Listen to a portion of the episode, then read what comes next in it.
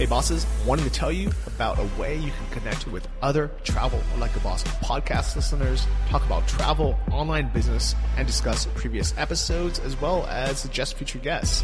Join our Facebook group, Travel Bosses, by going to facebook.com and searching for Travel Like a Boss podcast, clicking like, and clicking join group. Join our digital nomad Travel Bosses group today.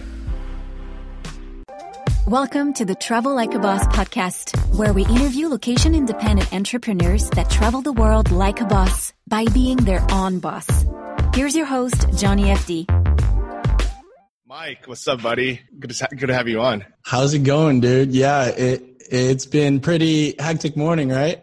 I know, but you know what? We're here, so I'm excited. And guys, welcome to episode 250 of the Travel Like a Boss podcast. Uh, and for those who are watching on YouTube, what's up? Cool, cool, cool. Uh, so, what, what's like? Um, I'm just like curious because you know, whenever we go on certain podcasts, uh, people have like different formats of it. So I'm, I'm like trying to see what, where, where do I fit in this? Is it just going to be like bouncing back and forth or like interview style? It's always like a weird, awkward thing in the beginning of like every podcast, wherever like yeah. the host wants. Well, the funny thing is, like whenever I'm a uh, guest of someone else's podcast, I end up almost kind of leading it like I do my yeah. own. So I, I, you know, that's why I always it always ends up being like a travel like a boss podcast, even though it's yeah. you know they're like you know top money mistakes podcast or something. So I start talking about mm-hmm. travel and start kind of just telling stories. But yeah, we, we, keep this pretty casual. Oh yeah, cool. Yeah, that, that's what I do too. Um, I press record and the podcast starts even before like the podcast actually starts. Like I'll just uh, shoot the shit. Am I allowed to swear on yours? Yeah, Probably. Yeah, yeah. yeah. Yeah. So I'll just like shoot the shit with someone and then it'll be like 10 minutes in and they're gonna be like, yo, when are we gonna start the podcast? I'm like, dude, we started like 10 minutes ago. This is it. You're in it. And then at the end, I'll just uh, recap everything that we talked about and then I'll just put that as the intro. So then, because you ever realize when you podcast with someone and they put on this like coaching mask, like, oh, I need to be Mr. Expert right here and uh, really like be someone on this podcast. You ever feel like that? Yeah. And I think in the beginning, it's because people are so used to short form content where they have to get their message out in the first you know five minutes or 10 minutes or 20 minutes so I've noticed that with my podcast, usually around the 40 minute mark, people start really opening up and they start talking about things that they've never shared on another interview, another podcast before, because they get comfortable, number one, but also all the things that they wanted to say have been said. And that's why I really like you know, the Joe Rogan podcast, like three hours long. For me, I think about an hour is, is good, uh, cause you start getting that nuggets. And I, sh- what I should do is do that recap so it gets people excited to listen to the whole thing. But mm-hmm. I actually do a lot of things poorly marketing wise because I want to reward the people who just sit and listen anyways. And I don't, I don't want to get like hook them in. You know, I don't want to feel like I need to hook them in. I just want people to listen to that, that episode knowing there's going to be good value. And honestly, it's it's it's it's something that that I've been doing poorly, even though I know I should be doing the opposite. Dude, it's so weird though because like I, I don't know if you even know this, right? Because you're like the Chiang Mai OG, like digital nomad OG. Uh, like I'll literally talk to so many people, and they'll say the reason why they're traveling or they went to Chiang Mai or uh, started doing something was because uh, something of yours like hooked them, and then they started going down like the Johnny FD rabbit hole, and then they were like, oh Chiang Mai, and then um, yeah, dude. So it's actually really crazy because there's like the the impact that you've had on a lot of people that would just you know entrepreneurs say, for example, in the states, but we're looking to travel has just been so like big. I don't know if you even realize that, but I feel like if you could just hook them in in the in the beginning, your impact would be so much bigger because you have so much years of content that's actually and, and it feels weird because it, it doesn't feel congruent in the beginning, but to get people that are on like the ADD just framework of their mind, they need to just be caught in for a little bit. But then I feel like once they dig into your content, man, I remember when I got started um, in Chicago, right? I was I was just gonna I was gonna get an apartment in Chicago. I was making money online already. I was like, oh, this is cool. I was gonna go down and just start uh, a race to the bottom, basically, of me seeing all of my friends that were also succeeding online, had them getting penthouses, nice cars, and I was like, oh, I want this too, right? I remember looking at um, apartments in Chicago. I think I was like 21 or something, and I was like, oh, this is it. I don't have to be a dentist anymore. This is gonna be dope And I kid you not, it was because of one thing that you did that was a little hook that at first I was like, who the hell is this guy? I think it was like one of your Anton uh, ads that uh, Dropship Lifestyle was doing. I was like, who's this Asian dude with like glasses, right? And there was no call to action, so it was a little weirded out. Um, and I saw that. No, no, seriously, like I don't know. What, what was the And- video? and Do you remember? Yeah, I know exactly what it is. I was uh cuz cuz I was in the e-commerce space a lot and I would get ads for e-commerce and um Dropship Lifestyle had this ad of you. So it wasn't necessarily your marketing that got me in. It was like like he was I guess paying for the ads to just show that and I guess building an audience from there. Um but then I just was like who the hell is this guy? It was like a video of you like doing a testimonial um uh to your uh to to I think it was it was to his offer, but they weren't selling anything. And they're like, hey guys, there's no link on this. This is just like an authentic testimonial. You had like these glasses on. Um, and I was like, okay, who Like the hell sungla- like sunglasses or then like that no, it was just like really uh strong looking eyeglasses. It, it was Oh, like okay. pretty interesting. I, I I don't think we wear those anymore. And and then I started like seeing, okay, who the hell is this guy? And I started going deep in the rabbit hole, right? So I feel like in terms of marketing things, you need that kind of one polarizing hook in the Mm. in the beginning. But once they went in, dude, like I remember like going through your your blog post. I was like, okay, maybe I don't need to actually go to uh, Chicago. Maybe I could try this Thailand thing out. And and I was I didn't know anything about Thailand, right? So I remember getting your book on Amazon, and it's so funny. This is like all full circle, right? okay. I uh, went through the book thinking that I was going to get some type of you know travel guide because I didn't understand how to say Yang or Kopp. I was like, what the hell? This is just all new to me. But it was really interesting. The moment it went from like uh, travel traveling guides to I, I kid you not. I was talking with Riley Bennett uh, from Living That Life. He was saying the same thing. Halfway through, it goes to, it turns into like Fifty Shades of Johnny, you know? And then the moment it went from traveling, oh yeah, you know, I was slinging chia seeds and uh, making a living. Just, you know, that was the funniest thing. Just slinging chia seeds, fighting, just like straight up gangster digital nomad style. It turned Fifty Shades of Johnny, and I was like, oh man, maybe I should check out this Thailand thing out, you know? So that's kind of I feel like what you are to a lot of people. Not only like the the guy that kind of got more people to realize the four hour work week was real, but you were also kind of like the 50 shades of gray version of a buck up. Yeah. Oh man. You know, hold on. The uh the Wi-Fi was cutting out for a second, but I, I think I think people got the gist of that. The, I'm the Fifty Shades of Grey of Tim Ferriss's Four Hour Work Week. Is that what you said? That's exactly. It's a it's this a, was- it's a pretty big character development. That's crazy. Well, okay. So if anyone wants to read the book, it's called 12 Weeks in Thailand, The Good Life on the Cheap. It's still on Amazon. And the funny thing is, I've actually thought about updating it and kind of rewriting it and getting rid of some of that really raunchy, like, so I hooked up with the Swedish girl at the full moon party and like banged like on the I was just beach, like in the sand.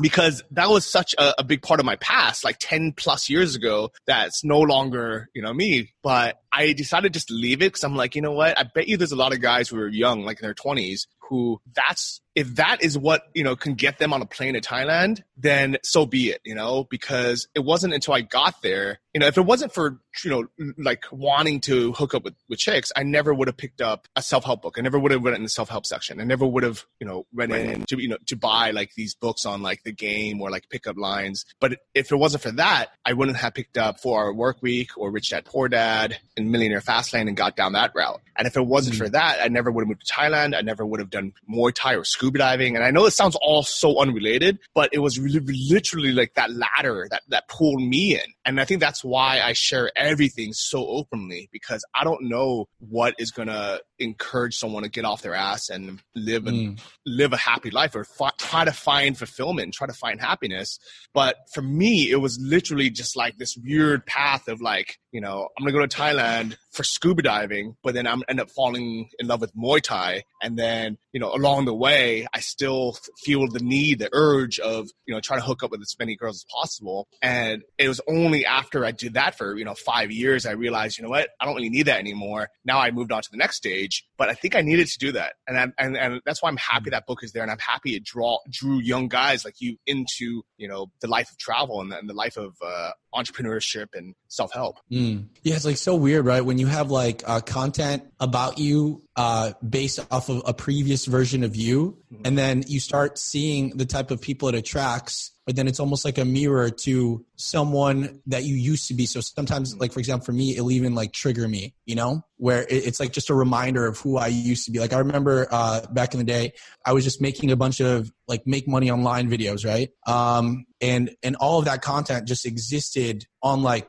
multiple platforms. And I, I find social media and you know the content that we put out is like an extension of either our consciousness or our personality that just attracts more of those types of people in, right? And when I was doing a bunch of those videos and I had to like really, you know, I remember um there was a park in Chiang Mai where I was like starting the YouTube, right? And and I was just like, okay, I'm gonna just jump out of this bush with a red bandana and, and I'm just gonna teach people how to make money online. It's gonna be something that's unforeseen. Like I'm gonna do the opposite of everybody else. Tai Lopez has, you know, uh, a Lamborghini and like all of these uh, big houses. I'm gonna live in a shack and uh, not like cut my hair and just be as homeless looking as possible. And that was kind of think my USP, right? I remember just jumping out of this bush while like a bunch of old Thai men were just like running in the back because it was also like a it was like also one of those uh, walking parks and it was so funny because when we would do the jump cuts, you would just see like a Thai man and then they would just like disappear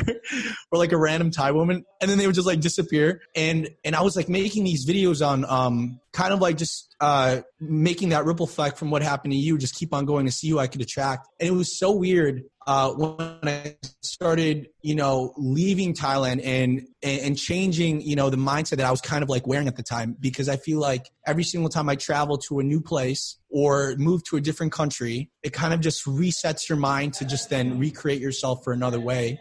I started realizing how much I've grown since then. Hmm. But then, you know, you would show up to a place and um, say like you're going to an event or you're speaking at a conference or something and i would see people that would come in from that content and it was the weirdest thing no longer resonating with who they were but it's not their fault because they brought they were brought in from a piece of content that i created like a year or two ago when you know i mean this is your podcast travel like a boss when you travel dude it's like you grow mm-hmm. and there's like different versions of you like every six to 12 months. Mm-hmm. Like every six to 12 months, that you who everyone knew you as just died. And then there was just a new version of Johnny, you know? And of Mike. And, and I think a lot of people don't realize this, but with travel, entrepreneurship, you know, especially the type, the, the way we do it, it's, it's full time and it's 100% immersed. It accelerates life. Like, I really believe that I've had more experiences and I've been through more, you know, good things as well as bad things, but as well as, you know, expanded my mind, met people from different countries more than a typical person, even in California or back in the US, would in like five lifetimes. And I know this mm-hmm. because every time I go visit my friends back home, and you know, this isn't some small redneck town that doesn't, you know, have a big population. You know, this is like California, like Southern California, LA, San Diego, San Francisco. You would think that they meet, you know, tons of people get really open minded. I go there and I'm like, man, every couple years, I feel like I've I've done so much and I've experienced so much. Yet my friends, you know, my old college friends or high school friends back home, their lives are pretty stagnant. Mm. And I think this is like a very unique trait of nomads. And and sometimes I'll even listen to like guys like Tim Ferriss or Joe Rogan who, you know, multi-millionaires, well connected, you know, they, they dedicate their lives to learning knowledge and finding out about things. And I'll be shocked when they'll talk about something that I've come across years ago or I've experimented with already and that they're just finding now. And I'll be like, how is that even possible? And it's only because they're in in general in their bubble in LA or San Francisco or Austin. And yeah, they travel, but not like the way we do. And we meet people from, you know, Berlin or Australia or South Africa, all these random places. And we spend so much time with them. We have so little responsibilities, where we're not managing all this other stuff that all we have time to do is learn. Mm. yeah. yeah, dude, it's weird, but I think also on the other end of things, it uh, it puts a toll on you, right? Like you just like I, I'm 26 now, and I just feel like an old ass man. Like I'll have yeah. conversations uh, with you know like people in their states, right? Like so, for example, it, it's just really weird. So one of the things that we're doing. Uh, with a bunch of like JV partners and stuff like that is I'm like kind of the marketing end of um, their products, right? So like I realized, for example, for me, you know, I've done like every single business model known to man, and I've succeeded in it a lot, failed in most. Um, But but at the end of the day, you know, just like what, what's that thing? Yo, can you hear me? Yeah, yeah, yeah. That's the only downside about this laptop is this laptop. For some reason, the Wi-Fi sucks, but the other laptop it doesn't suck, and I think it's just Bali. It's just weird. Yeah, you know? yeah. I mean, you're in Bali. I'm in Sri Lanka. Both have like prehistoric internet. I mean, it's usable, but it's like for video chat. Sorry, apologize to everyone watching on YouTube. Yeah, yeah. So, so if you guys are watching this and you guys see, just hear our voices go, it's just because our Wi-Fi is like so bad. Um, what was I talking about? Oh yeah, yeah. So uh, one of the things was, you know, working with these other partners. I, I I tried doing a bunch of stuff on my own, and I realized the more I put on my own plate, the more overwhelming it is. So uh, one of the things that we've been doing is I'm just partnering with people that have existing products, and then just like like if if it resonates with my audience, um, building all the marketing infrastructures behind it, right? Uh, so we're we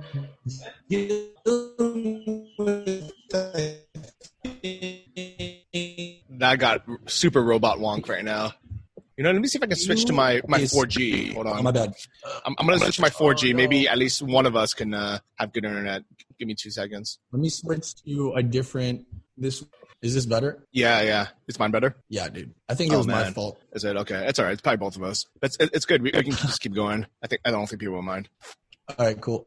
Yeah, so I I'll I'll sell these products that are other people's, but at the end of the day, it's like you know you want to know who's on the other end of um, the people that are actually buying, right? So you could optimize the marketing machine. Mhm. So I would actually get on a phone call with um, some people in their 20s, 30s, and 40s, and it's actually really weird. My audience went from 18 to 24 year old males to 25 and 44 year old women. Um, so that was just like a complete blindside on what, what I needed to do in terms of the marketing end, right? I couldn't necessarily run around and uh, just jump out of bushes anymore with Thai man walking in the background, just teleporting with every jump cut. Um, but but like I'd be just amazed in how you know there's literally people that are getting older and older and older, but they still haven't the, the, like and, and it's not their fault, right? But but the way that society just keeps you in this bubble, it, it's just like you you know that there's so much potential in a lot of them, and it, it's because their environment isn't conducive to their growth that they're still stuck and feeling lost and overwhelmed. And I think one of the biggest things, right, is there's this quote that I, I heard and it said, if the flower doesn't grow, you don't change the flower. You just change the environment in which it grows in. I feel like there's so much amazing human beings, for example, back in the States or in UK or in Australia that have so much freaking potential that probably have an idea that could change the world. But because their environment is like, like putting a, a seed in, in just garbage, it- it'll never actually sprout right? And and i think that was the biggest thing. What travel did is not only are you able to like replant yourself from that negativity but you're able to just continue to replant yourself and then taking those seeds and then planting it in more places and you're just like cross pollinating and then before you know it your ideas and your experiences when you have conversations with other people that have also gone through the same thing and gone through so many experiences and lifetimes and lessons it's almost like everyone has like brain babies with Mhm. each other as everyone's just having like idea sex. And then you have like this this this phenomenal idea that couldn't possibly have been made from you know such a negative environment. Does that make sense? Yeah, and you know, a lot of times it is that negative environment, but sometimes it's also just like too much competition, right? Like if you're, Yeah. you know, trying to sprout your your you know your your um your plant, your seedling, and you're in a concrete jungle with a million other plants like pushed together, and there's so much competition for light and scarcity. Yeah. It's hard. But if you're out, you know, somewhere where like you have room to grow and you know you can move, it just makes it so much easier, you know. And I Mm. think just experiencing, you know, different soils, different air, different water, it like it really helps us grow. And I, but the thing is, honestly, man, I, I feel like sometimes there's there's downsides to that too, where it's hard to just be content and just be one place and say like, oh, this is a nice plot of land. Let me just chill here. Let me just be happy st- putting down roots and staying here. I feel like even though we want to do that, we find ourselves always thinking, okay, like what's the next journey? What's the next step? Mm. It's it's kind of like an ADD hit, right? It, it just becomes the new drug. What would you say? What would you say right now, um, with everything that you're doing right now? What would you say your main top five values are? Yeah, so it's changed a lot. And actually, what's funny is so And how did we- that change from wrote the book. Yeah. So I wrote 12 Weeks in Thailand back in like 2012, 2013. And that, you know, that was what, seven years ago. So I was like, I was much younger. I was like barely 30 at the time. And I had just gone through, and, and the thing, and remember that book, you know, it wasn't like what I did that, that month. It was a recap on what I did the last five years. So, mm. you know, if anyone hasn't followed my journey, like my whole life has been an experiment of trying to find, you know, what happiness might be, right?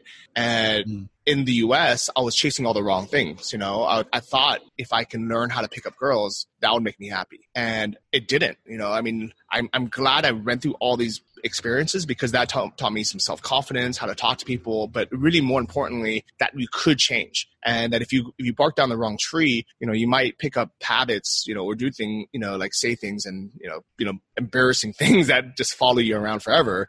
But i also learned a lot of of positive things from that you know like uh, better posture body language it got me to start working out again. It got me to start you know saying like hey you know maybe i should actually become an interesting person so i have interesting things to say and that led me through four hour work week. And for the you know those you know five years i was still kind of like this young guy in thailand for the first time with freedom for the first time. And that's you know in my like kind of early and mid 20s that's when i was like partying you know doing muay thai like literally fighting professionally with no health insurance you know and oh, you know God. you know and trying to hook up with you know with like european chicks and at a full moon party.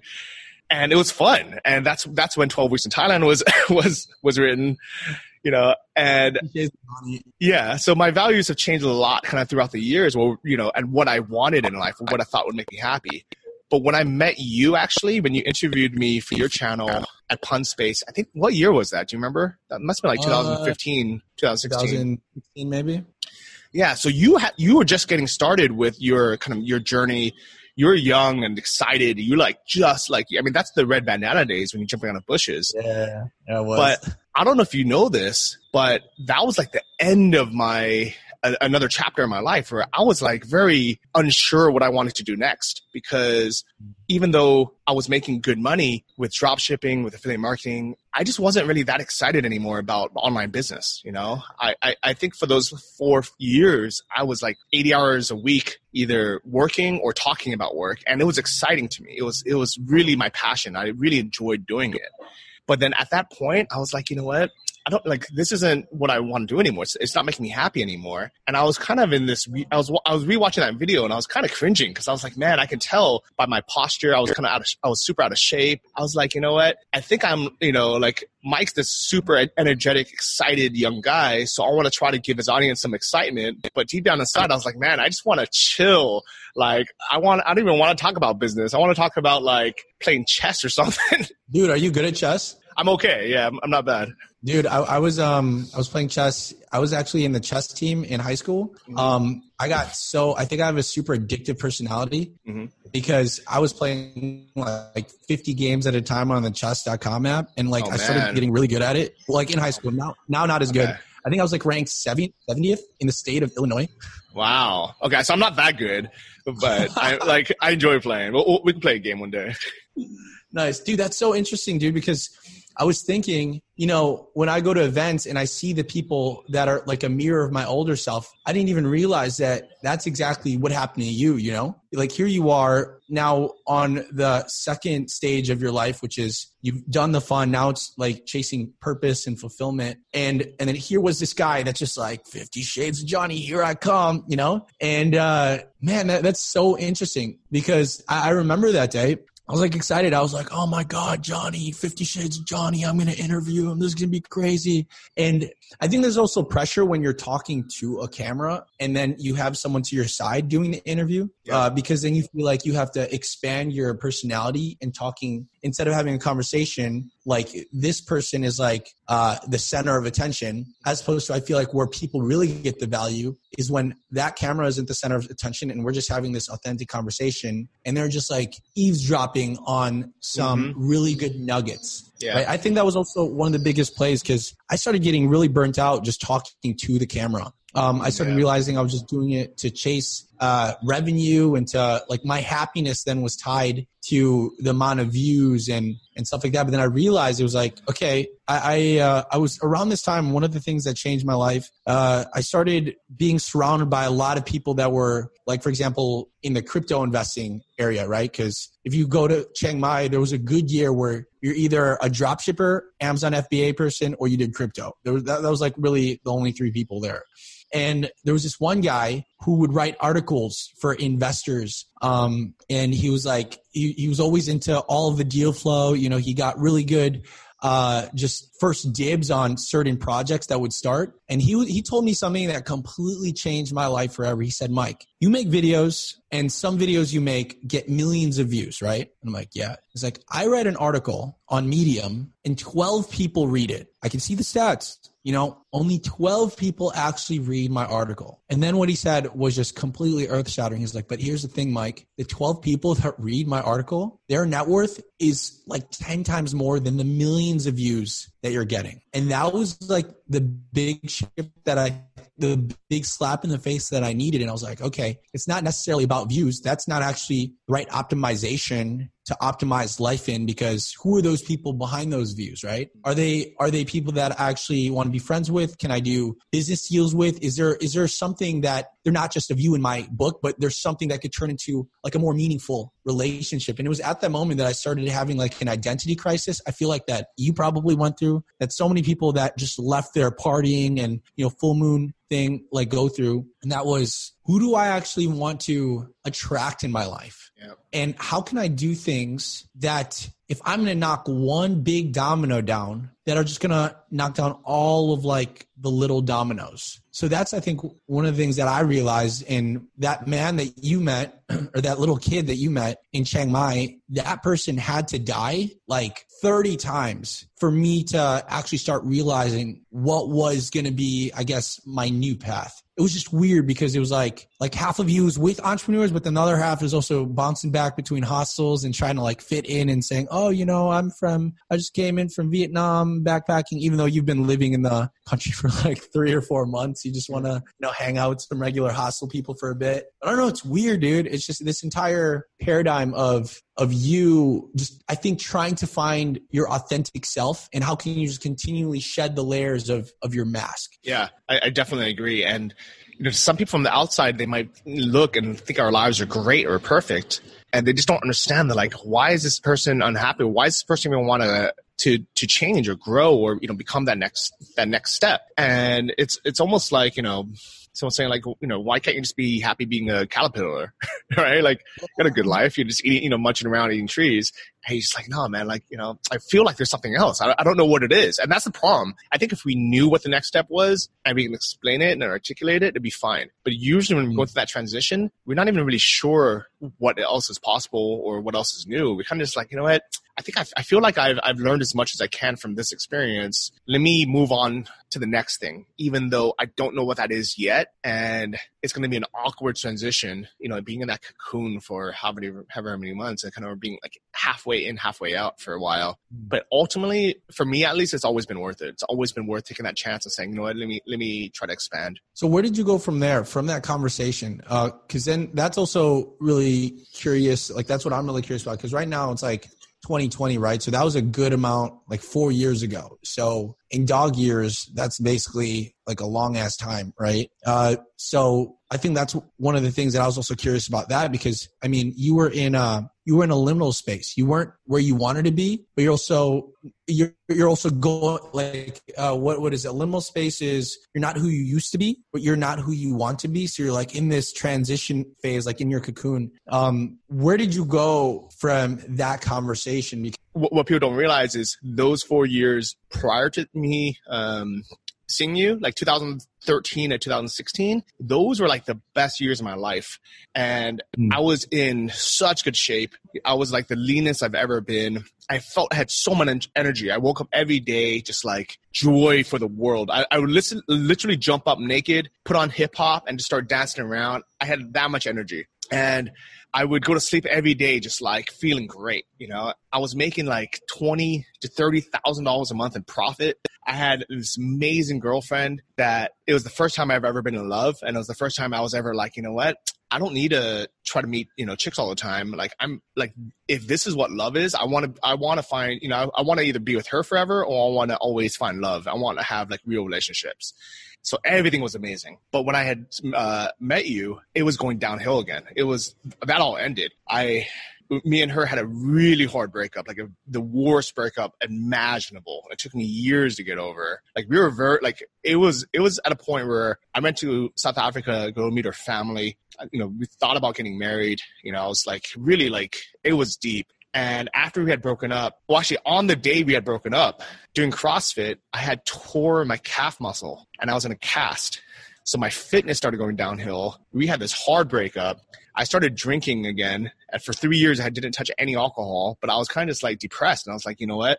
I got this money. I have all this money. I'm single. I don't know what else to do. Let me, let me just, you know, I can't work out. Let me just, you know, have fun. Right. So I started going out and, you know, it wasn't like I was alcoholic, but I was just not caring about my health anymore. You know, I started eating carbs again for three, like, I think two, three years. I didn't t- ha- touch a carb. I was eating like super strict paleo, doing CrossFit like six days a week. And then that was the only reason why I was in such good shape. But then I started eating like pizza again and bread again and pasta, you know, having beers with friends. I was still making really good money, but it was kind of that weird transition, you know, and I was just kind of unhappy.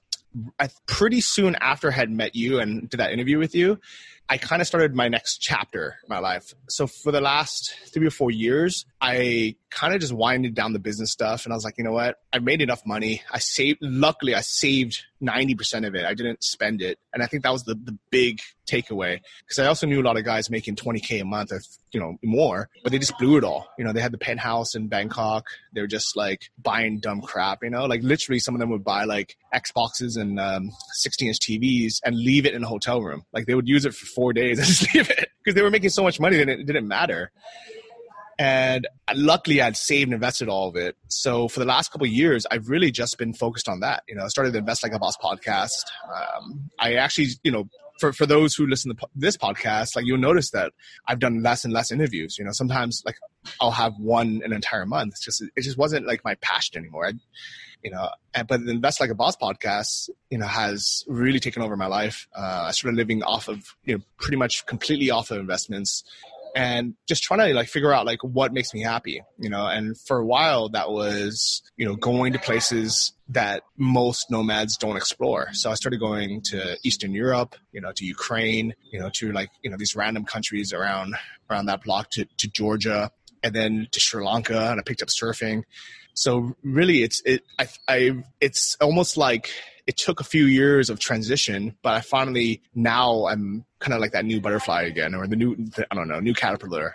I think that's one of the things I think that create the biggest change, though, right? Um, I forgot who I was talking to, but before we have to kind of grow to the next level of our life, we have to kind of get our asses whooped uh, to a deeper level, like kind of like when you're at the gym. Uh, before you could actually do the one rep PR, you have to really destroy your body and actually get weaker for a bit, right? Mm-hmm. Um, and it's crazy because what you said with your relationship of um, like losing the love of your life, going through that entire thing, um, that was literally the exact same thing that happened when I was like 18 all the way up until 21, right? I, I, created my identity and my sense of happiness on the feeling that I would get when I would be with my significant other. Um, and then the moment my girlfriend and I uncoupled, it was just like my entire life just went downhill, right? And it was just for that moment that because because like we, we uncoupled because of money issues and finances, and you know I was like trying to start my online business, and you know I had to focus all in on the online business, but she she like I didn't have the time to spend with her, and when that happened, it, it turned into like this downward spiral in my life, and it was actually that downward spiral when I got so low that I started realizing that maybe my happiness shouldn't be based off of my identity with her, but what if I could just actually feel pure self worth just because I am who I am? Mm. And then once I bounced back from that, the business success was just pure me running away from the pain point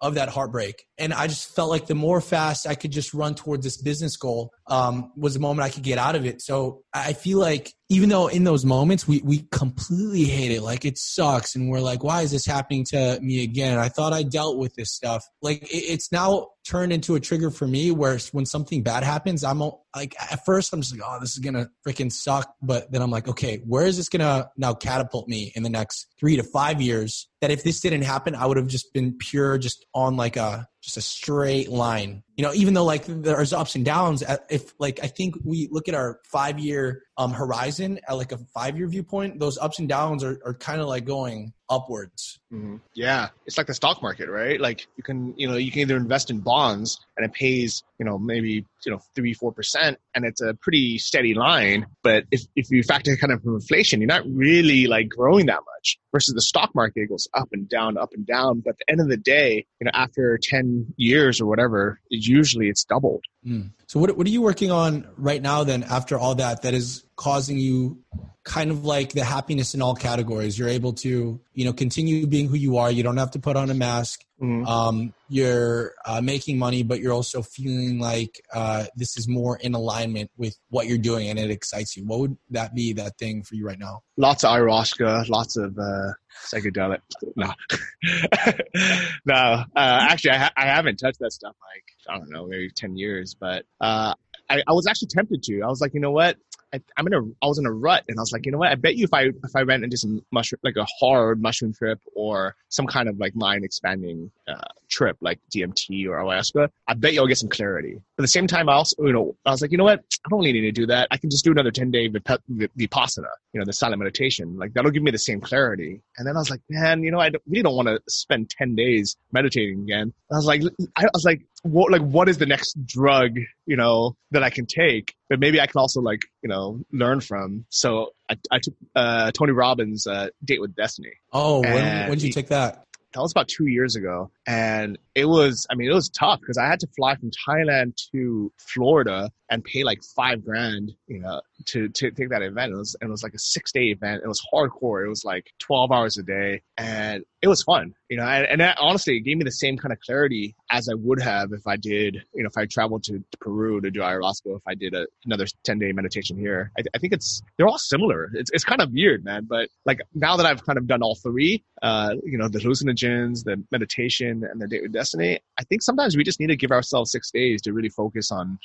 like on what we want and, and allow ourselves, whether it's from a internal, you know, source or an external source to to help clarify like what we want. And through that, I realized I was kind of in this weird limbo of wanting to settle down and have a home base and mm-hmm. have certainty in my life, whether certainty of knowing I have my stuff, I have my my home, I don't have to you know worry about you know you know like things, or if I wanted the uncertainty aspect, the excitement of seeing new things, going to new places. And I think a lot of nomads, especially ones that travel longer and longer, end up kind of settling down, you know, having that home base or even buying an apartment somewhere because they want that certainty. And I finally figured out that I don't need to have a place to to, have, to feel the same certainty. I can have that within myself and wherever I go. I just need to make that a priority. So to answer your question from you know 30 minutes ago, my top priorities now one is I want to make sure I have enough money so I don't have to stress about myself and and you know I don't need to have enough money where I can get a I can get a yacht or even fly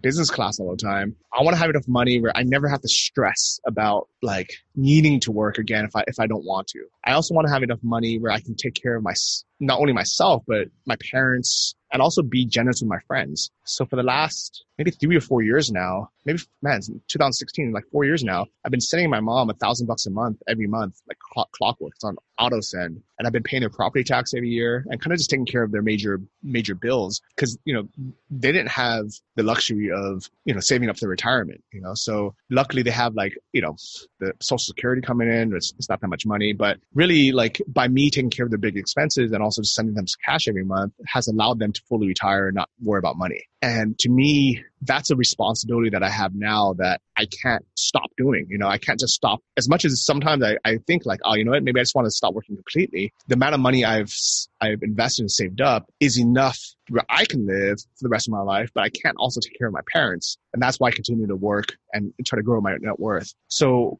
you know, financially, those are my two top priorities. And then kind of life wise, I've decided I want to be in shape for the rest of my life because I want to feel good. I want to look good. I want to have that energy, but I don't want to go extreme anymore. So never again will I do, you know, an extreme diet. You know, I, like a lot of people don't know this, but I was strict vegan for like six months. I didn't even know really? the term. I, I, thought I was just strict vegetarian, but also didn't, you know, I mean, I wasn't like, I wore like leather shoes still. So I didn't, you know, I probably wasn't vegan, but. You have crystals? Yeah. Like, I mean, I like, I like, I dove deep into that stuff, you know, I was, I was, remember PETA, I was wearing like PETA t-shirts and stickers and all that stuff. But yeah, I did that. I was super strict. Then I was strict paleo for, you know, two years. You know, I was super strict, like, you know, like it was always extreme, right? Where like, you know, if I started doing CrossFit, I'll do CrossFit six days a week. If I did Muay Thai, I'll do, you know, I'll move into the Muay Thai camp and just do that forever. I realized those things work if you're extreme and you stick to it, but it's not a sustainable lifestyle. That's not something that you'd want to do forever. You know, it's it, it's possible, but it's not something I want to do because it's so limiting. You know, so I've decided like now I want to just move and exercise a little bit every day and do you know and have an active lifestyle, whether it's walking, hiking, surfing, you know, doing you know not even doing jujitsu because that's it's almost like something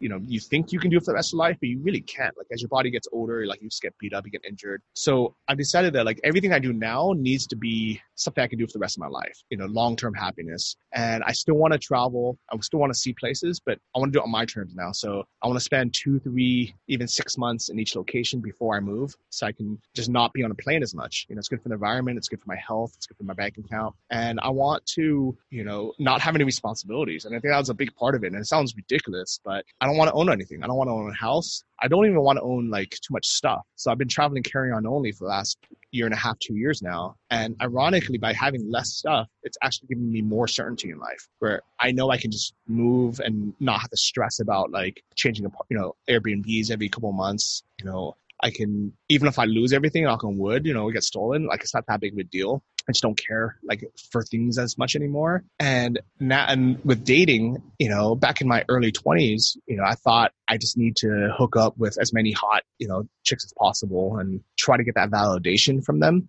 you know, because that's what I needed. If I if I didn't have a hot girlfriend, I didn't, you know, I you know, if I didn't hook up, I was a loser, you know. And I was told this by society, by friends, by the media, but even just like, you know, maybe it was just something like also, you know, a false uh, a false hope, you know, our idol that I was following. And now I realize, you know what? I want to have relationships, but they don't necessarily even need to be like super long term marriage. Like I just want to always be like have someone in my life, whether it's just to travel with and, you know, but we like from day one, we can just be open and honest with each other and, and you know, and just say, you know what? Let's, let's, let's enjoy the time we have together and then if it leads to something else, that's good. But if it doesn't, it's fine. And I've been able to, you know, I think by like putting myself out there and saying, you know what, like this is like who I am. And I think as we get older and as, as we kind of figure out what we want, like we limit ourselves to to a lot of things where there's things that we just don't accept or don't want in our life. And we also even kind of repel like certain, you know, like certain people instead of trying to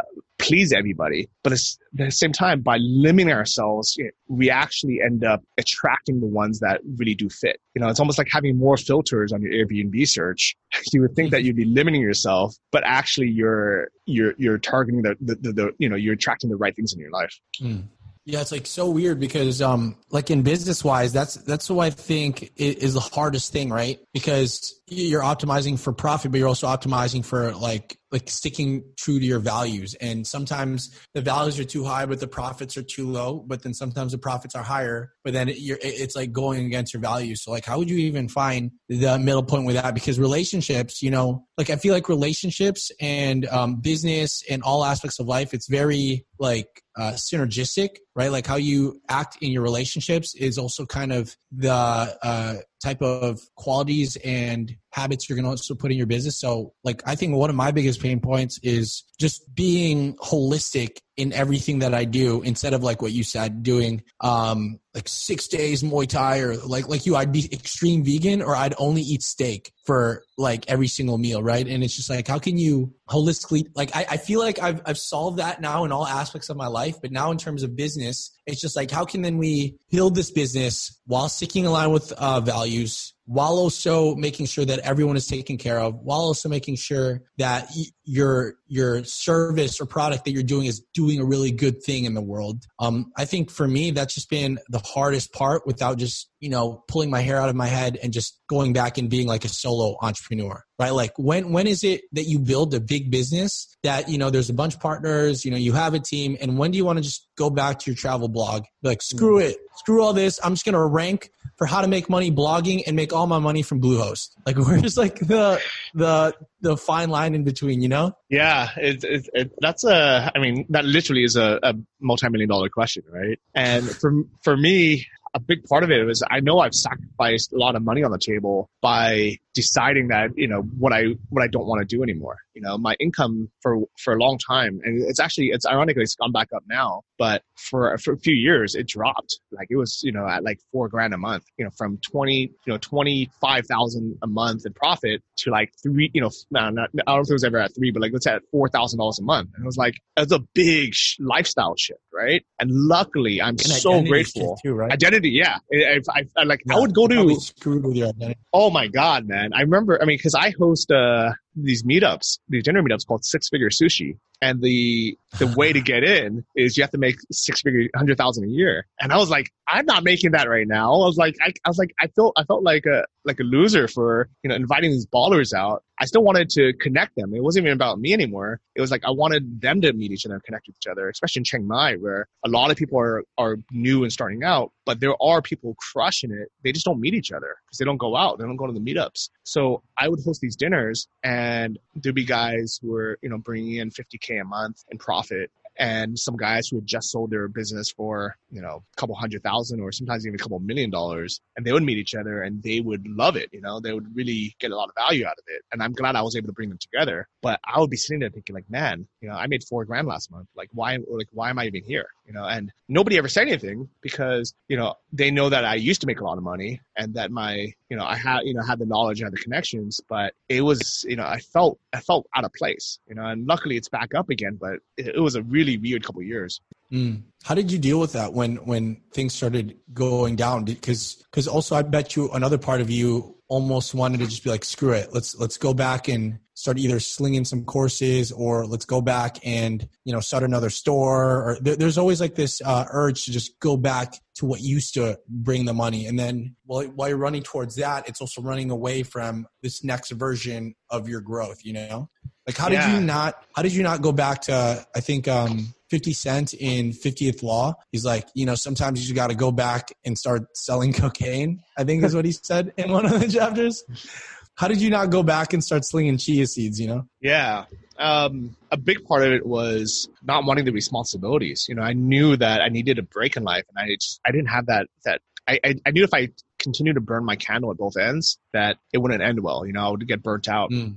I knew that if I if I wanted to make more money, I could have just started another dropshipping store. So I would have the income from that, but also then I could start blogging about it again. I could start showing people how to do it. I could start getting affiliate commissions from Shopify, from Anton's course, from all the tools that I use, the email marketing tools I use, the phone support tools I can use. I can bring my income back up, mm-hmm. and then I could sell the store and have like another big chunk of money, and that would actually bring me over the million mark in net worth. And then I can say, all right, I did that. Now I retire.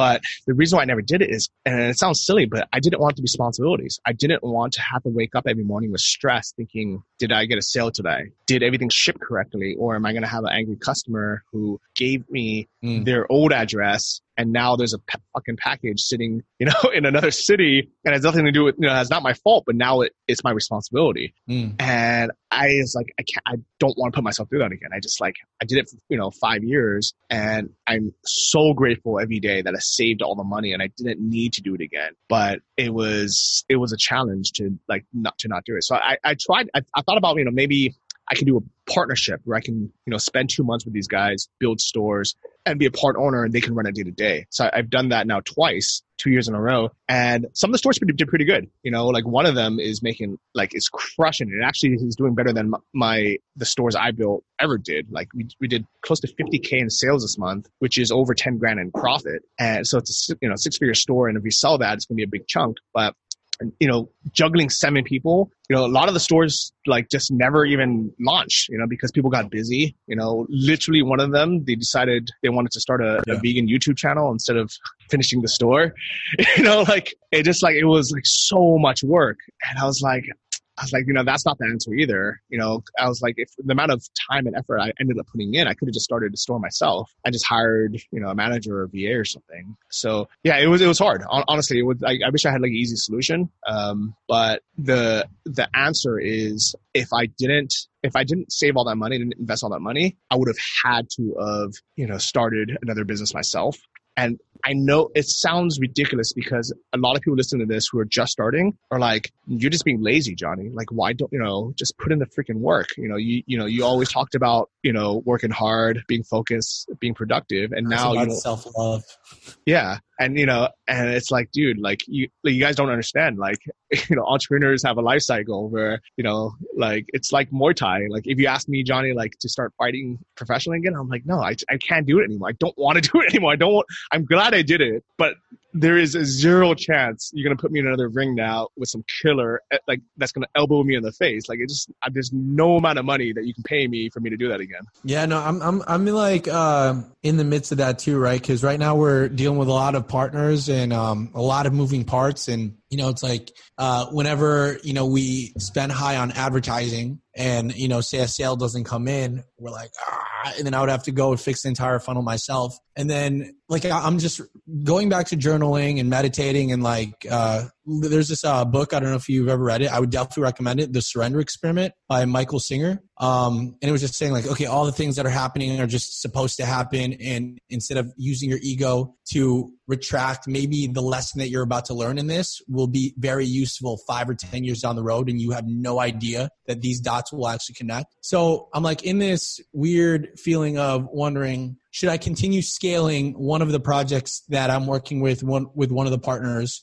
or and I was it was crazy because I was like journaling with this and you know I haven't done podcasting in a while now so I'm kind of even seeing you reaching out to me as like a sign of okay what what does this mean if I surrender into whatever life is showing up for me right now and I'm realizing I'm like okay maybe this is something that I could do on the side, right? Like uh, starting up the podcasting and seeing that maybe the big opportunity right now actually isn't in, you know, the immediate instant profits, but whenever a market crash happens or, you know, the world is in chaos, that's actually one of the best times to start going back and doing some networking, right? And even though there's not an instant, immediate financial gain, what you do have is now a fast, like a, a, a very um, growing, fruitful relationship that maybe a year or two or five, when the markets catch up and you know the competition to get those people in your network is um, like increasing, and now their DMs are flooded or their emails are flooded, so you can't even talk to them. You've kind of like solidified your spot because you've given them value in whatever way possible that now when the next business idea comes from instead of you know me doing the operations instead of them doing their operations we're just letting the resources that we've collected on both sides to kind of play together and see what could happen and more on a higher strategic level to then move that business forward while still um, maintaining you know your current position of just enjoying life you know? Yeah i can see that. And i've definitely used this this time that everybody's stuck at home to not only reach out to people you know who especially on the, like the invest like a boss podcast interview people who normally are too busy to to do yeah. interviews but also on a personal level, I've been reaching out to old friends, you know, people that I wanted to catch up with, like that just, you know, normally either I'm busy or I'm not thinking about it or they're busy. And yeah. just to kind of rekindle that friendship, uh, or, you know, also like for you, for you, for example, the, the, the reason why, um, I reached out to you was, or even I remembered, you know, like was this Wired uh, magazine article came out that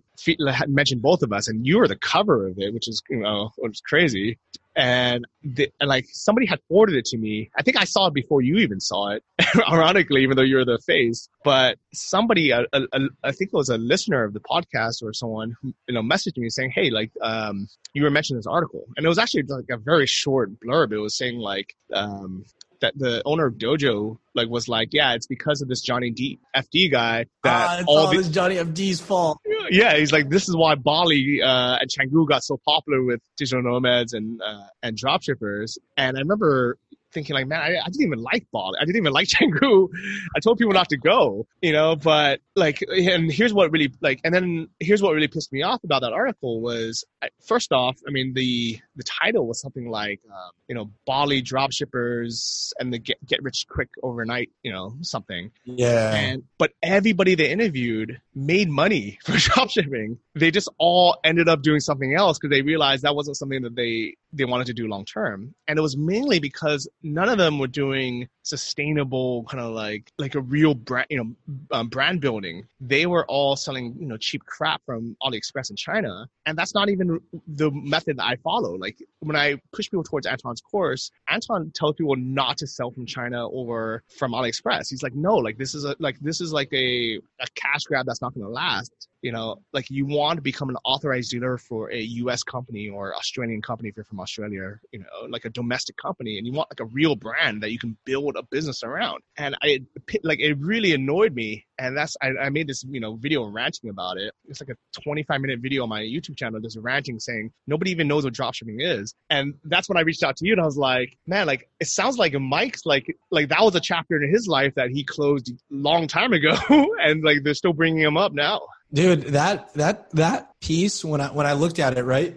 At first i was like a little bit angry because you know the conversation that was like written wasn't actually like how our conversation went right? It kind of like pulls the most sensationalized parts of you. of course, yeah. Um and and that's why that's at first i was like what, what the hell? Like we, we we had a great conversation and it just like really highlighted key things to let like the reader just make up their own mind and who like johnny is or who mike is right? Um but then i kind of like took a step back and realized just how doing this on a bigger scale can be the easiest way to, for example, control an entire population, right? Mm-hmm. Just saying the truth, but not the entire truth, how media and writers and how news can start impacting and changing certain people's beliefs. And if they could do that by just, for example, like I had a lot of friends that read that and like, dude, I'm laughing because I could see how this could be you, but this isn't you. Right? This is the most sensationalized parts of you. Um, like I could see how the narrative of me can change very easily. But if that's the case, then there's so much other things that could be very easily mistaken for what's the actual truth behind it. And, and just seeing that, I was like, damn, man, it's like, I feel like the world craves more of these authentic conversations because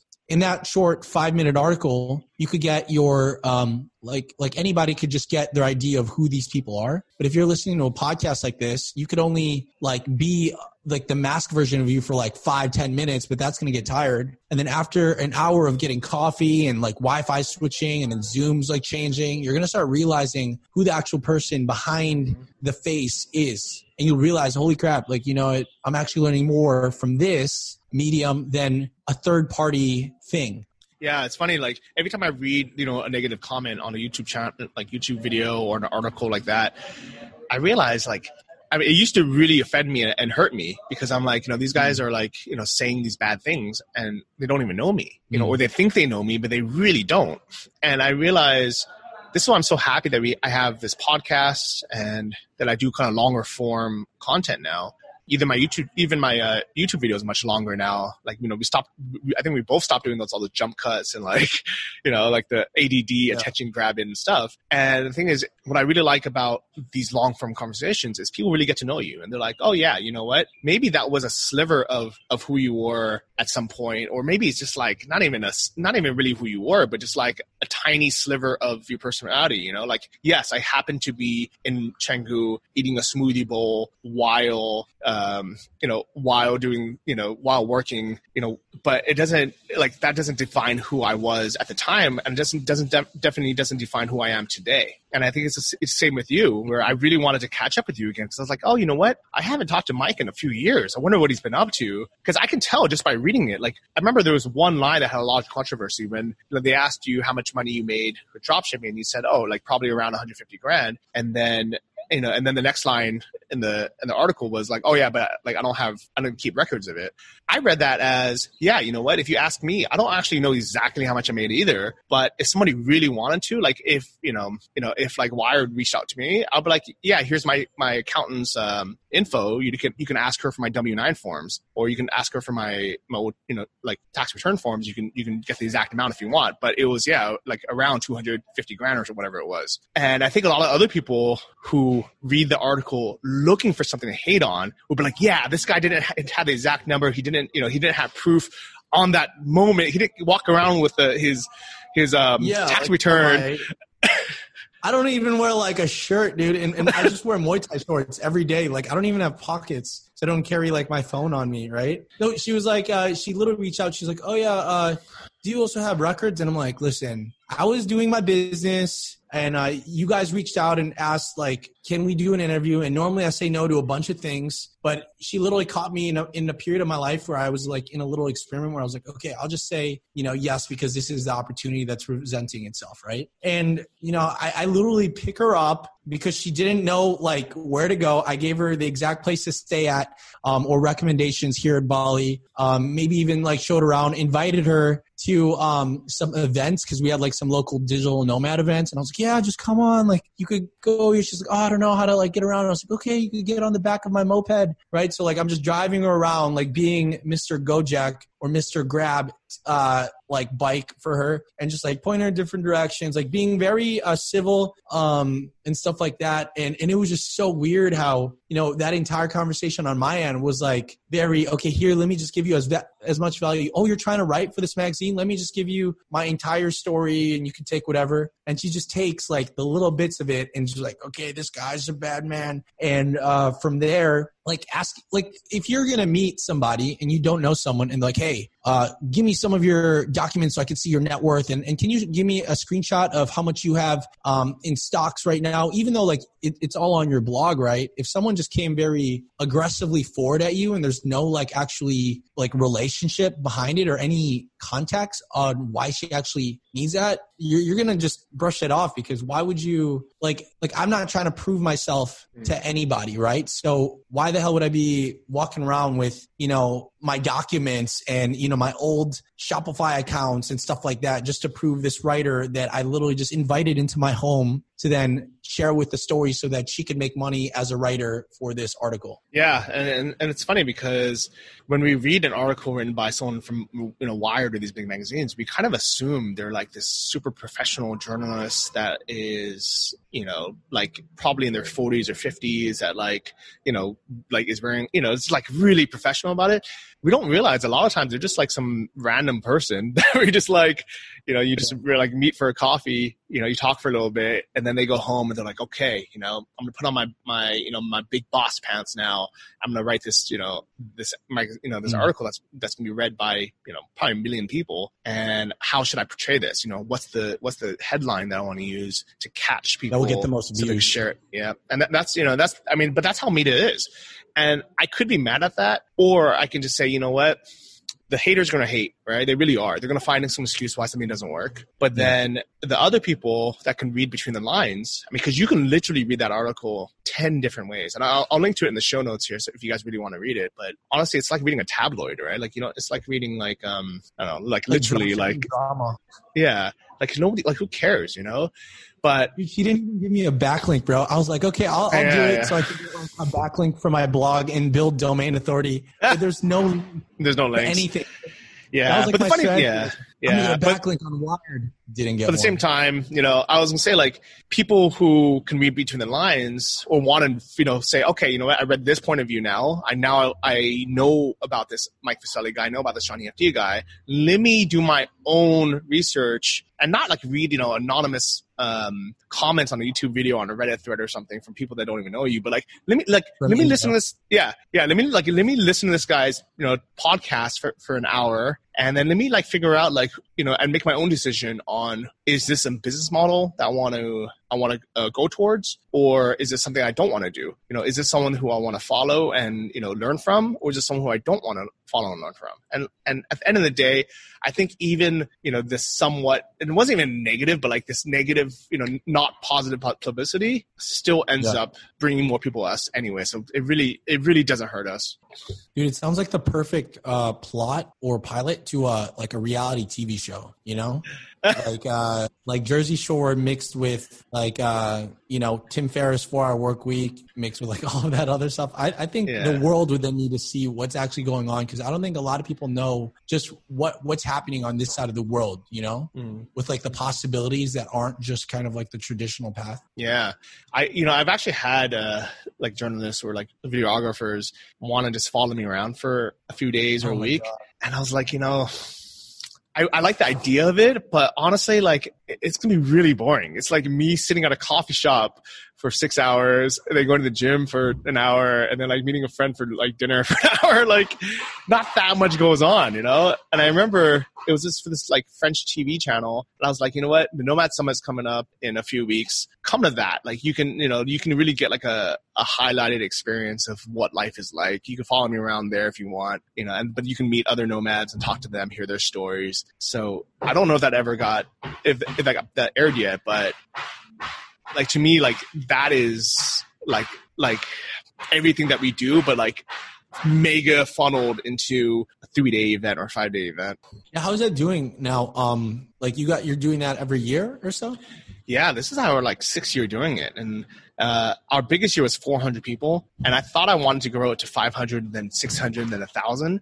But what I realized is it's really hard to meet everybody in a even in like a, a week, right? So we started Yeah. before it used to be like a two day event, and then a three day event, and now we started doing like pre meetups, after meetups, you know, even things like going to this, you know, I, I would I would rent a bunch of songthaews and bring everyone to the Sticky Waterfalls after just net- network and hang out.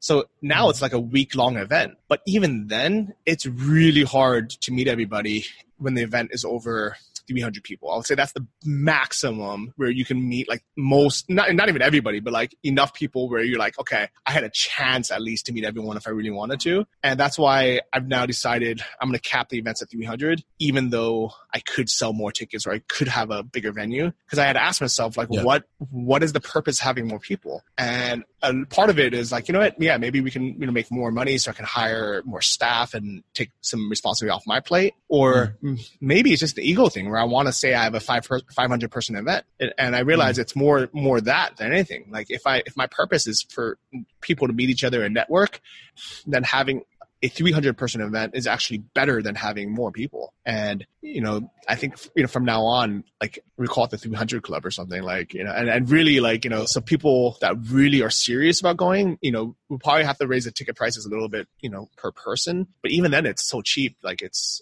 it was underpriced before. So now like the and that was another big fear was I used to try to keep it as cheap as possible so people were ready in Chiang Mai and, and kind of like on a budget can go. But I also realized that like the people who are trying to save money and, and they don't see two hundred dollars as an investment of growing themselves and learning and meeting you know meeting like minded people. Like I don't even I don't honestly don't even want to attract them anymore. Like I want Mm. I want people who really take their lives seriously and say, you know what, if I'm gonna go, I'm, you know, if I'm gonna go to this, I'm gonna really go to this. Have you ever uh, been to an A Fest from Mind No. Valley? No, but I've heard of them. Yeah, Yeah, I went sure. to I went to I went to one of them uh, a year or two ago, and it was actually one of the most amazing experiences. It was like if TEDx had a baby with Burning Man, Mhm. had a baby with like Ubud, but had a baby with like high level entrepreneurs. Like there was like Olympic athletes and and like uh like like the, the owner of um the Ninja Warrior like Oh, yeah, American cool. Ninja Warrior. There's a bunch of like dope people there, right? And the way to get in there was they only capped it at like 250 because Mhm. they felt the same thing. Any more of it, you can't get the meaningful relationships because now you're just at like a huge thing and there's so many faces. But Yeah, their big objective is how can we get people to really create a strong tribe and anything more than Mhm. 250 is too much and to make sure no one is like not supposed to be there they have an interview process and then they charge i think four grand or five grand. So it's like like it goes back to that thing uh, before it's like you could have millions of views on youtube or you could have 11 people that read your medium article but that 11 people have a bigger net worth. Um the way they saw it their business model was just so freaking dope because they just literally crowdfunded like with this event like they, they get ticket sales so each one's paying five grand and then now they have all this money that they could just create fun experiences like renting out an entire cliff house uh, bar to like getting all of the alcohol for uh, free. It's not free. They, they, they just use the money with the higher ticket mm-hmm. sales. But now what that's doing is instead of uh, competing in terms of price, they can now just give value and a, a, crazier experience to the people that come in. So that was like one of the things that I saw. I was like, damn, if I was ever going to go in the event business, I would want to just make it super elite and then just make it a big excuse for all my friends to just meet up every single year, but also uh, bring in audiences, but also crowdfund it so it doesn't come out of pocket and then to maybe get a business partner so I don't have to run it. I think that would have been like my dream. Yeah, yeah. It's, it's a lot of work, man. Like conferences are a lot of work. And I feel bad for the, all the ones that had to get canceled right now because a lot of those deposits are non-refundable. And all the you know, marketing and advertising spend you, you put out there, that's all non-refundable. That's all spent money. So I think a lot of events are going to go bankrupt during this time. And, and I'm really lucky that it, the only event that for us that got pushed back was the Tbilisi, Georgia event. And that was kind of a test anyway. So that was pretty small. And we had like just started selling tickets. But even then it was, you know, like it was still a financial financial hit. You know, like for the the last experiment event, you know, because I was, you know, I know if I just have it in Chiang Mai, it'll always sell out because just because it's so established there. But we did Cancun, Mexico last year, and that was hard to put on. It was a lot of work, and then we ended up losing. I think it was like eight or nine thousand dollars, like you know, after everything. And it was like, I was like, man, we just did four months of work to lose nine mm. grand. Like it's it's you know, a lot of people just wouldn't be able to do that. You know. And then what what was the thing with uh, Georgia? Because that's actually like, I think my ideal life, uh, kind of like to just summarize everything that we talked about, is mm-hmm.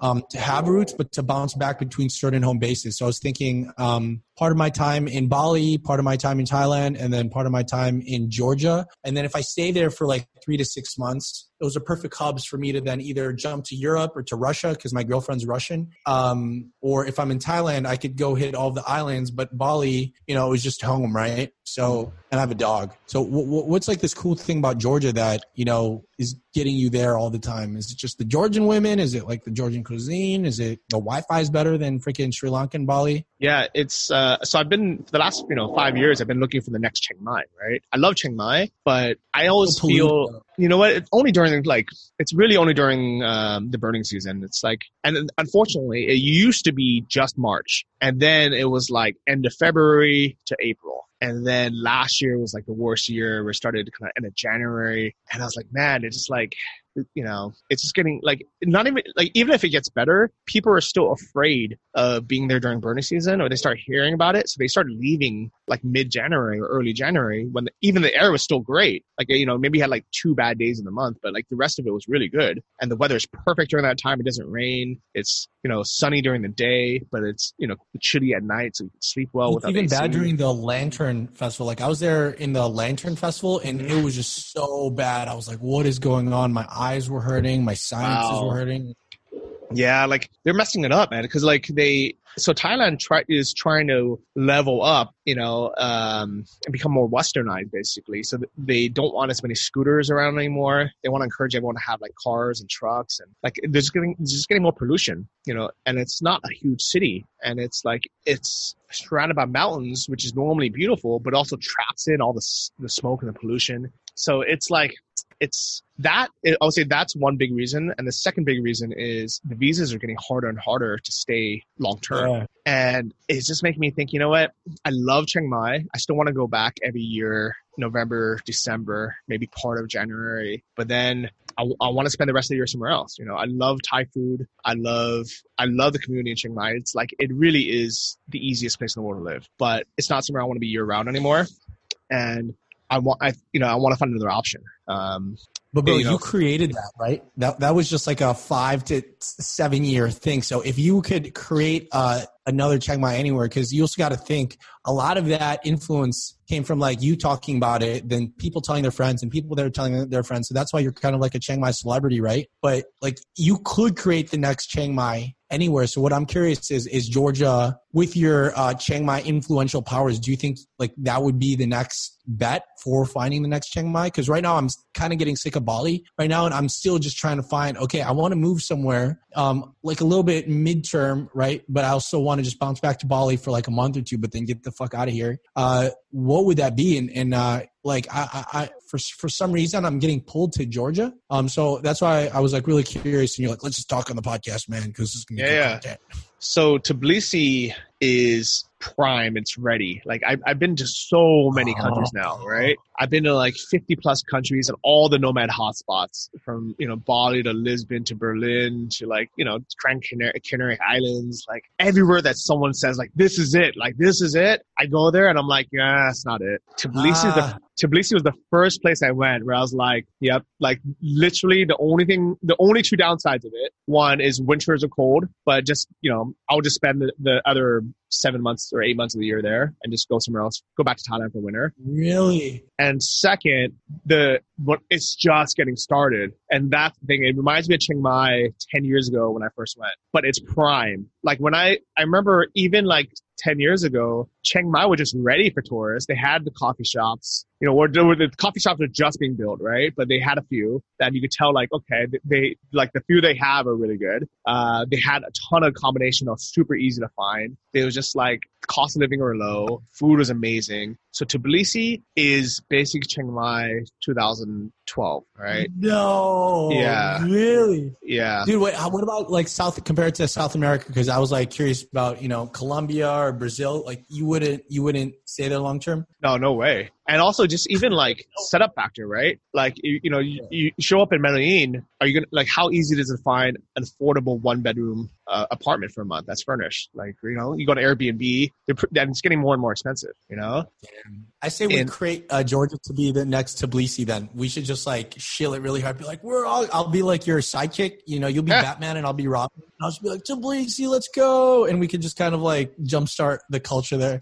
Yeah, let's do it, man. I like it's it's literally prime for it. And I I got there last summer. I showed up one month after the Tbilisi Digital Nomad group was even made. Like like a month prior, Wow. there wasn't even a group. And so I was kind of like that first batch, almost like I was in Chiang Mai, where it was like you know 10 of us were the first kind of nomads to you know be there find it and start talking about it and what's what i really like about it the reason why i know it's a long-term place is pretty much every single person i had met during that trip is either had decided to move there permanently or you know they're still there or they're they're coming back like that's how i know Mm. like this is a sticky spot And then, um, wh- when do you think you're gonna move there? Because for me, we were planning. Uh, my villa lease ends in February, right? But also, it's like we can't really go anywhere. So I'm thinking, okay, I could just work and just build everything and just sustain it, and then that way, you know, when I leave to a new place, because I know my mind will start shifting and scrambling every single time you move to a new place. That would just be, you know, the next version of Mike Vestil, which would be even more on a higher level, strategic business Mm. partnerships instead of just like the operational Mike Vestil that's just making these YouTube videos just to make YouTube videos and not having systems in place to really just make money on autopilot without depending on, you know, making videos or running ads or anything. Um, so I literally see that if we're going to talk about like the Parkinson's law as just kind of like my death line on when I need to really get things done. Um, but after February, I'm looking to just get out of Bali for a bit and maybe, but it might be cold, right? Like Yeah, yeah. February in Georgia. yeah you don't want to go until like may you know? But Okay. honestly i kind of I, I miss having like a month of cold. So my original plan was to go in april to ukraine or to georgia and just like have a little tiny bit of winter just so i can like you know have that that experience but then have summer come right after like a Wim Hof, like a Wim Hof month. Yeah, It's yeah, like yeah. yeah because i mean i've been spoiled man i haven't seen winter in like 10 years and Mm. you know i don't want to be forced to be in winter especially for like five six months of darkness and you know no sun but i feel like i've been living summer for like 10 years now and it's like i need, I need to change it up You're like, I haven't seen snow. Uh, what's what's Sri Lanka like? Is it? Would you stay there more? The Wi-Fi is kind of like. Should people say it's like Bali, but like a year ago, no no no. It's probably like- 20 years ago. twenty years ago? yeah like not that many tour uh, I, really like it. I like it way more than so all, everything that you like about bali sri lanka has but just like starting out right? So if you you know you like you know beaches you like surfing imagine what the the beaches were like in bali 20 years ago before it became over touristed you know? There, there, there's a beach right across from me like literally across the street called kabalana. I go there there's like nobody there. Like i'm like there are many days i'm the only one on this beach and it's beautiful. Not a piece of garbage no vendors trying to sell you crap it's just beautiful beach Mm. but good surfing uh, on the island. And the you know, there's not that many restaurants or cafes yet, but the ones that are here you know are like really like cozy because like everyone like you know they, there are other people who i mean the tourists in general but especially people that move here they're the ones that like kind of are a little bit more open-minded and saying you know what? I don't need to go to the place that has like that you know 10 plus wow factor and everyone's gonna be like oh yeah. you're in bali. Oh you're you know you must be cool. You know people are like sri lanka where is that? But the people that, that? C- come here they're like they know what's up. They're like okay you know what? This in 10 years is to be overcrowded overpriced over touristed but right now it's perfect. But it, it's not perfect yet. That's the downside is it's like ah, just starting. it's like a little bit what early. would, what would be like your perfect bounce back? So georgia then chiang mai then like how would you like divide it up like if we were going to look at your life on a yearly basis? Yeah. So ideally i would spend november december maybe january in Chiang Mai. And if the visas were easy, I would probably spend two or three months, maybe two months on one of the islands, maybe like Koh Phangan or something. Because I, I, think Koh Phangan right now, they, they just opened up a few really nice co-working spaces. And, you know, I hate to call it Bali style, but like the mm, yeah. Chiang Mai, I would say that the one big draw to Bali was just everything is so Instagrammable and so beautiful. And as much as we hate that being a reason why people go places, it, it kind of is, you know, you know, and it attracts the artistic, creative people, you know, attracts you know, like that crowd that it's kind of nice to be around, right? Like to balance the entrepreneur crowd that just doesn't care at all about aesthetics, yeah. but just like is hustling working. I, I, I think with Bali, like, you know, there's so many reasons why I don't like it, but a lot of it is, you know, it, it's like infrastructure kind of sucks. It's kind of, it's, you know, a lot of things are kind of just like not as convenient as, as Chiang Mai. You know, like there's workarounds to everything, but like it's not, it's not like easy and straightforward. Chiang Mai is like the easiest place to live in the world, you know, like, and but now but it was never like so super instagrammable. But now there's like you know these really beautiful bali style co-working spaces opening in chiang mai. There's one called coca-cola that just opened in Phangan, there's co-space that just opened and i think i think people are going to start going back again i, I really do um, but yeah so anyways i'll spend those couple months in thailand and then for summer europe is amazing like it's there's no better place in the world than europe in the summer and whether it's going to be so Europe and Georgia. So Georgia's technically Europe. It's it's it's like right on the cusp of. It's like as east as you could possibly get, and still have it considered on the European continent. But it's not it's not Europe European. Like, but there are European um, elements to it, and even in the food. All right, like it's that's why I like Georgian food so much. Not only are the restaurants super good and super cheap, but in even in just Georgian cuisine, not even talking about the expat restaurants, but just Georgian cuisine, you have like European style food, like steak and potato kind of things. You have Russian food because it's, bordering Russia. Oh. You have, you know, all that like delicious like soups and salads and like the um, like the dumplings and all that, the bread kind of stuff. Then you have Asian influence because it's right on the border of Asia, where you have their national dish is called khinkali, which is basically like a big uh, Chinese soup dumpling that is their version of it. Oh yeah. And then in the south, you have the Middle East, like Azerbaijan and Armenia, all those places. So in their food, you also have all that influence, where you have like just in their cuisine, like a one Georgian menu would have be like eight pages long, and you'd be like, man, what? like this has everything, and it's delicious. It's so it's it's it's so good. Sounds like the European Malaysia. Yeah, a little bit, but it's way better than Malaysia. Damn, dude, you make me want to move, dude.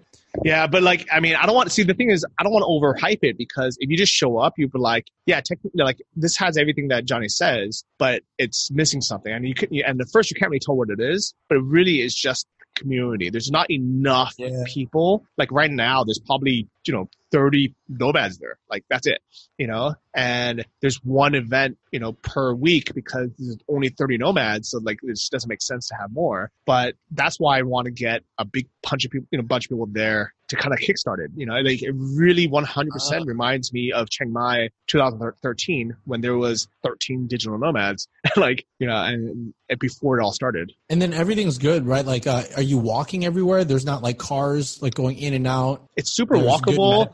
Yeah, like uh, I think medical's okay. I, I I never had to go to a hospital, but I've heard it's okay. Um, and it's very walkable, except for some reason crossing crossing like big roads. But there's always a kind of like underground you can you can walk through it. But it's walkable. But the Ubers there are so cheap. They're so and they're good, you know. And it's mm. so it's, it's very to, easy to get around. Like no, no, zero. Like, to, like you, nobody's gonna scam you in Georgia. It's weird. It's like you know, like okay, so here's what I don't like about Bali, right? You show up, and if you don't know uh, if you don't know the like how to do it, you're gonna get scammed at the airport, hundred percent, right? You know, uh, you're gonna end up, you know, you, you like it's hard to tell the difference between ten thousand, a hundred thousand.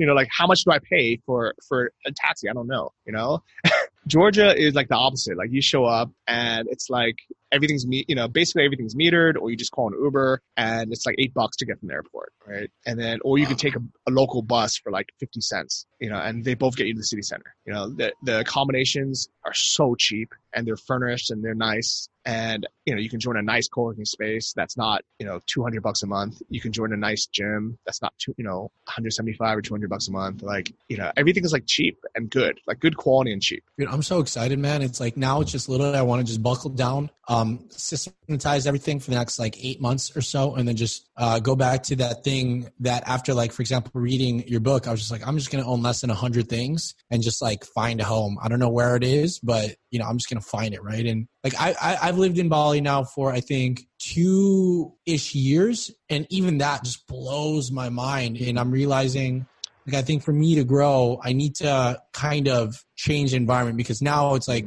you know it's bad when you blink yep. and then you're waking up and then you blink and then it's nighttime. Yep. and then days are starting to like blend in together. Um, and whenever that happens that just freaks me out because that just makes you realize just how short life is. And it's only a matter of a couple of these blinks before you look in the mirror and you're like 80 years old and you're like shit right? Yeah. Yeah. I think that's but i think that's the danger of like wanting to settle down somewhere is you might just like get too comfortable right? Like back mm. in the us I remember, you know, six months would pass. And I'm like, what did I do? Like, and am I am I in a better place? Like, I think it's okay if you're blinking and every time you know a day passes, but you had you know gotten in better shape, you had made more money, you had saved, invested more money, you had improved your relationships, you had improved your health. Then it's good, right? It's good to kind of fall into that flow routine where you wake up a year later and you're like, oh wow, I kept it last a year, but you know now I can handstand. Now I'm, I can you know I can surf. I have more money in my bank account now. I'm in better shape. I have a better relationship. That's good. It's bad when you wake up in a you blink and you wake up in a year and you're like, man, I gained 10 pounds. My bank my bank, bank balance is exactly the same as it was last year, or maybe even less. I have more debt now. Uh, you know, I'm not in a better place I'm not happier. I didn't mm. learn any new skills. I didn't learn a new language. That's that's the danger. Mm.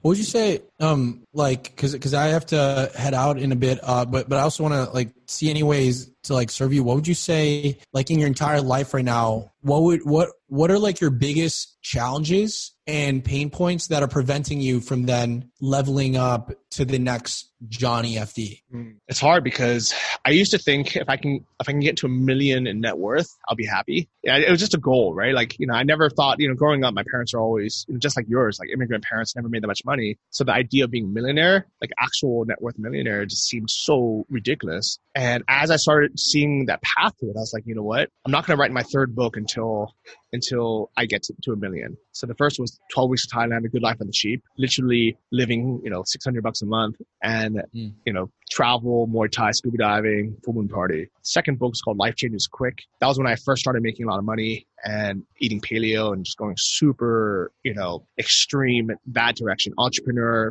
CrossFit, paleo and falling in love. And the third book, I haven't started writing it yet, but I was like, you know, I got to get to a million so I can write this book because that, that was my goal. The problem is, I know that my life will not change at all once I get to a million. I know I'm not going to be any happier. I know I'm not even really going to buy much more because the difference between having 700,000 and having a million means I can buy one house in LA and I can be broke.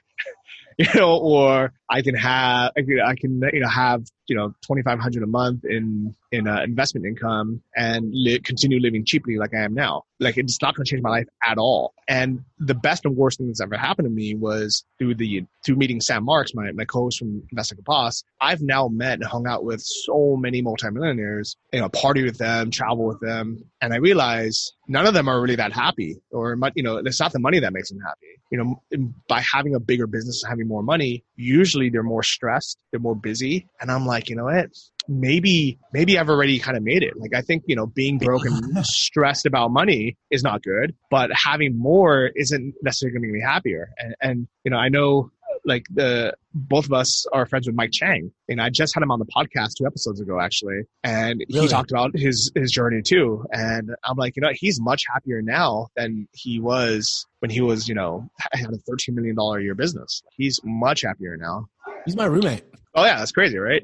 Yeah, yeah, yeah. Uh, but he's stuck in Texas right now. Yeah, yeah. Um, coming back. But yeah, dude, it's like like hanging out with him has been freaking like life changing, right? Because it's like you have this Mr. Miyagi like character um, that left his business, and here am I, you know, um, an angsty twenty uh, ish year old entrepreneur that just wants to like make it to prove to like I guess um, my childhood self that I was worthy, I am enough, and then I have you know these people that are like 10, 20 years older than me just saying that that wasn't what made me happy. Like it was actually really interesting, right? Because when I wanted to, right before I lost a bunch of money at like a business that I went really aggressive in, asked two people advice, and it was uh, Mike Chang from Six Pack Shortcuts and uh, Papa from the game. So okay. I messaged them both, and I'm like, "Hey, man, like I- I'm I'm looking to start this thing. I just need your advice." And then they gave me advice back when they were still kind of like more on the business side of things. And then even just recently, right, I uh, reconnected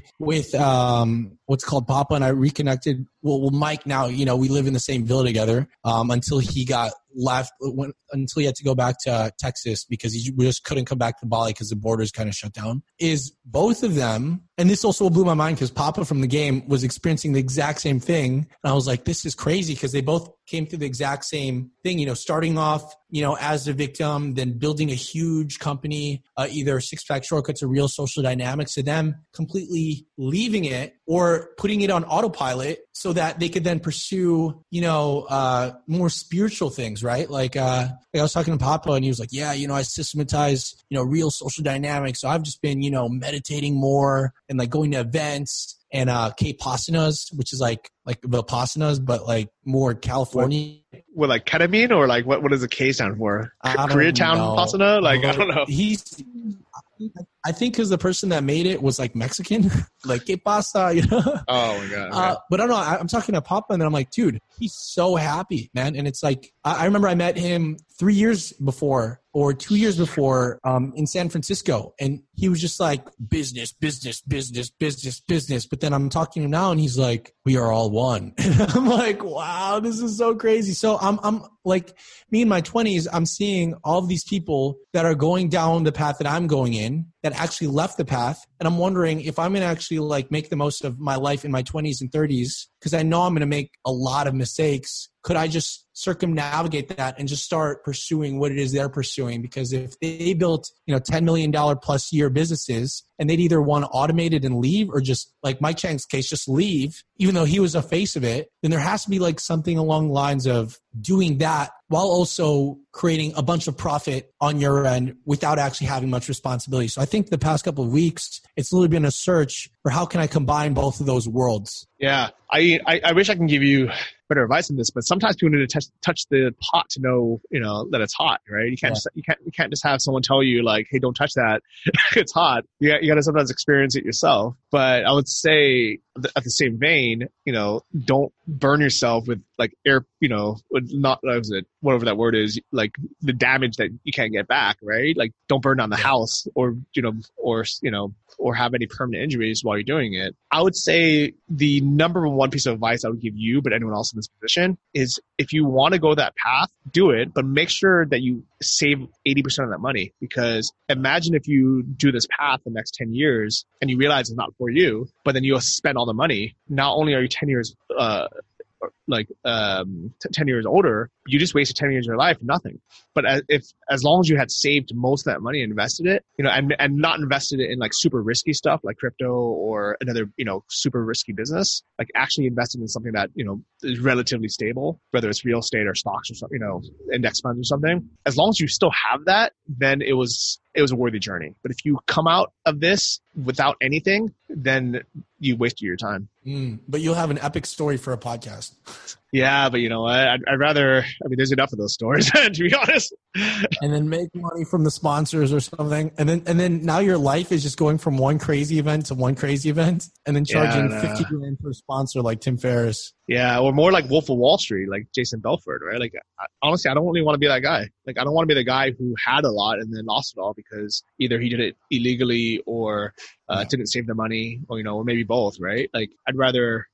Yeah, I don't know. I mean, it, it's it's the same thing with like just you know starting out, right? Like the the smart way to do it is to build a business, have income, have savings, have the skills, then sell your stuff and move to Thailand. But mm. I know most people aren't going to do that, and that's not what I did. You know, I just showed up, and then I said, uh, "Let me figure it." Like I'm broke, I have no skills. Let me figure it out from there. Sometimes people just got to do that. You got you got to learn. You know, you got to learn from your own mistakes. Mm. And then uh, just to like sign off, because uh, like I have to head out soon. But like in terms of your challenges, then um, is there any way that I could like add value to you or any parts that you're struggling with that would help out in any way? Mike, I appreciate you, buddy. You, you, you've helped out enough, man. Like, no, seriously, just live your life, man. Enjoy your life. And it's funny because this is supposed to be an interview on my podcast for you, but it almost sounds like you've you've been interviewing me this entire time. So maybe we can just post this on both channels or something because it's it's it's been a good experience, man. Like and, and it's it's it's nice like seeing you know someone who was kind of in my shoes years ago because it reminds me of what that hustle and that drive was, but also remind you know it clarifies yeah. for me now what I want to do next. So actually, just talking to you about this that has helped me really? a lot. I appreciate it. Yeah,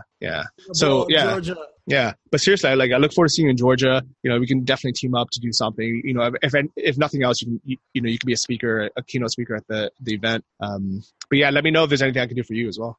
Perfect, man. Well, I have to head out, but dude, like I said, thank you for um like reaching out. That meant a lot, and I mean, we got each other on WhatsApp, so we just talk there. Yeah, we'll hang out, guys. Thanks so much for for listening. Hope you enjoyed this episode. It literally was just like you, Hank, sitting next to us while me and Mike talked. I think both of us kind of forgot we were recording for a while. We're just catching up and talking. So, uh, hope you enjoyed it. Subscribe, share this with a friend, and see you guys uh, in the yeah in, in the next podcast. Leave a review on iTunes if you can as well see you, Mike, and see all of you guys. Yeah, Dude, that was dope. Yeah, that was dope. Loved it.